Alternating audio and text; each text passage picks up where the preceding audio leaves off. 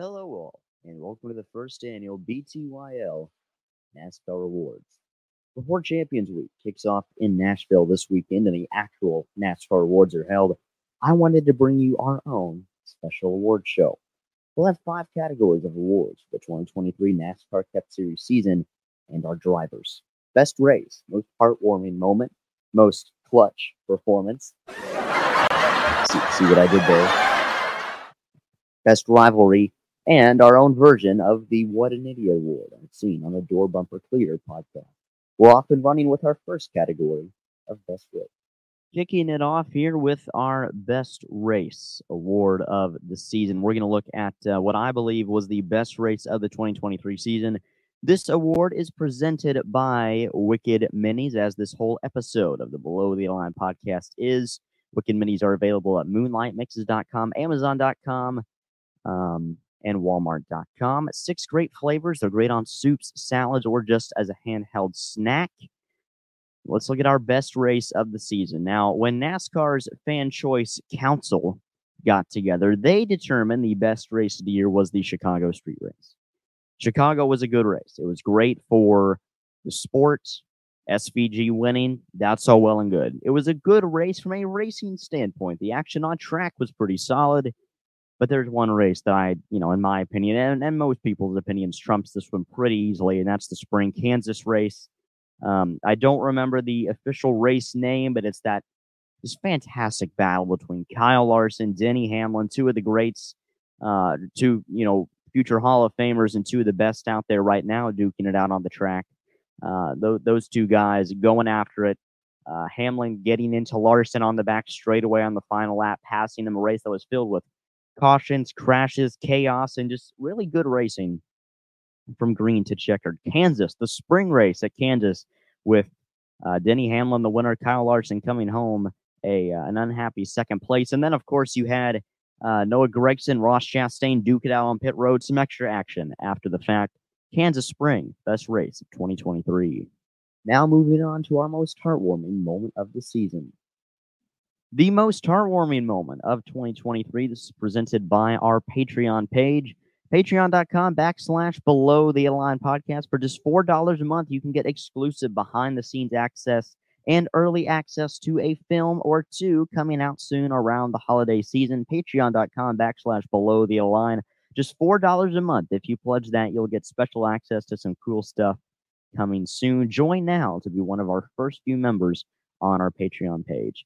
This again is no question um, about um, th- this moment, in my opinion, and a lot of people's opinions. And you know, speaking of that early access, you can get if you pledge just four dollars today on our Patreon page. It has a lot to do with it. It's North Wilkesboro coming back. That's the most, most heartwarming moment of the season, in my opinion, by a landslide. Uh, I'd never seen North Wilkesboro live in person before. A lot of other fans hadn't either. And uh, well, I say in person, I watched on TV, but a lot of people hadn't seen it in person or on TV. The stands were packed. I mean, the truck truck series practice session was jam packed. When's the last time that happened? I'll give you an answer. Never. So it's really cool to see a community brought back together. It's really cool to see just a fan base brought together. Because whether you're a new fan, whether you've been watching since June 19th, 1949, most everybody loves North Wilkesboro.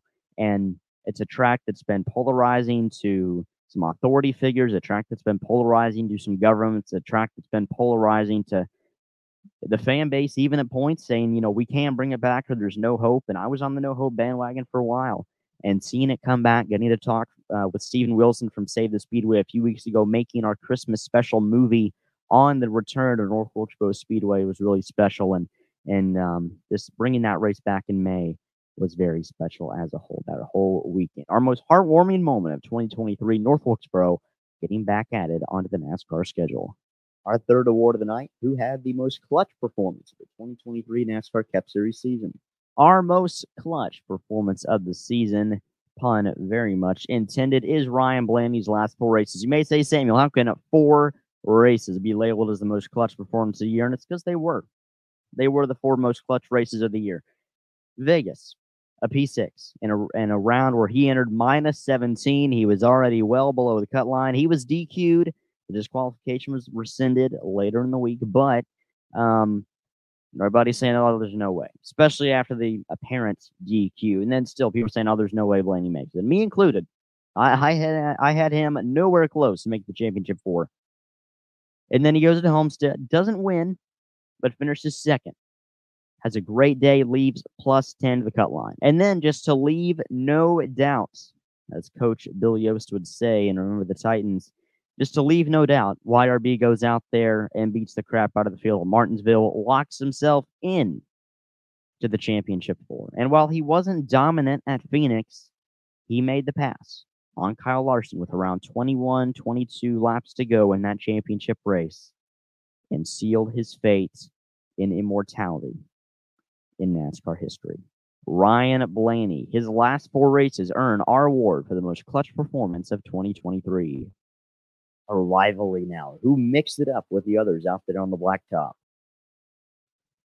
Our best rivalry award this is a tough one to hand out because there was a couple solid rivalries this year from Noah Gragson versus Ross Chastain, uh, Kyle Larson versus Denny Hamlin. But one I decided on finally was Denny Hamlin versus the world. It may seem like a cop out, but between the people he offended on his podcast, between him and Chastain, him and Larson, Denny Hamlin seemed like he had the entirety of planet Earth going against no points this year whether you love the guy or hate the guy, whether he beat your favorite driver in the Bristol night race or not, you can't tell me the NASCAR would be better off without Denny Hamlin.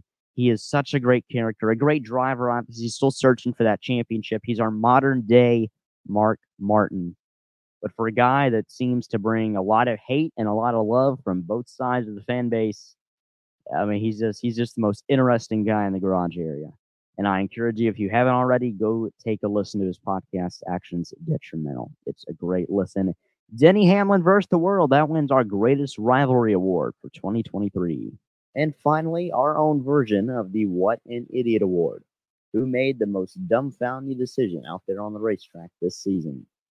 Our last award is a tie between the chases. Our What an Idiot Award. The first one goes to Chase Elliott. Look, it was a bad year broken leg, unfortunate, not his fault. But then you come back and you're in a in a you know in a in a bad situation points wise. Likely gonna have to win to make the playoffs, but you can point your way in.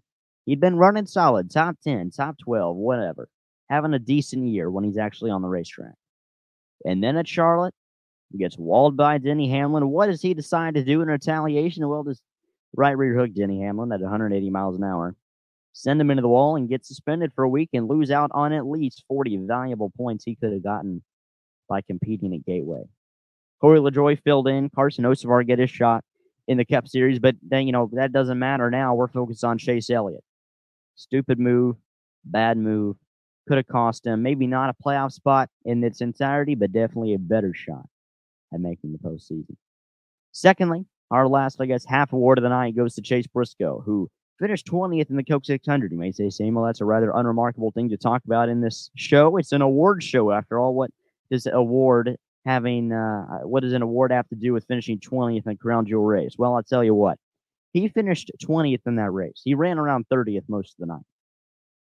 But he didn't just run 20th. He didn't just run 30th and finish 20th. He did so with an illegal counterfeit part after Hendrick Motorsports had already had the hammer brought down on them on them multiple times for you know, a similar offense in uh, manufacturing or uh, you know messing with parts of the next gen car, which NASCAR explicitly said, you know, don't do that. You finish 30th with an illegal counterfeit part that's supposed to give you an advantage, or you finish 20th. You run 30th on speed with a part that's supposed to give you an advantage. It's a bad look if he had done it and won the race or finished top 10, even top 15. But to finish 20th and run 30th, uh, bad look, man. Chase Briscoe, Chase Elliott, you guys are good drivers. I don't necessarily have anything against you personally, but you win this year's, you know, stupidity wars. Just don't do those things again and you'll be all right. Well, folks, I thank you for joining me. My name is Samuel Stubbs from the Below the Line podcast. I'll catch you next time and next season when 2024 rolls around.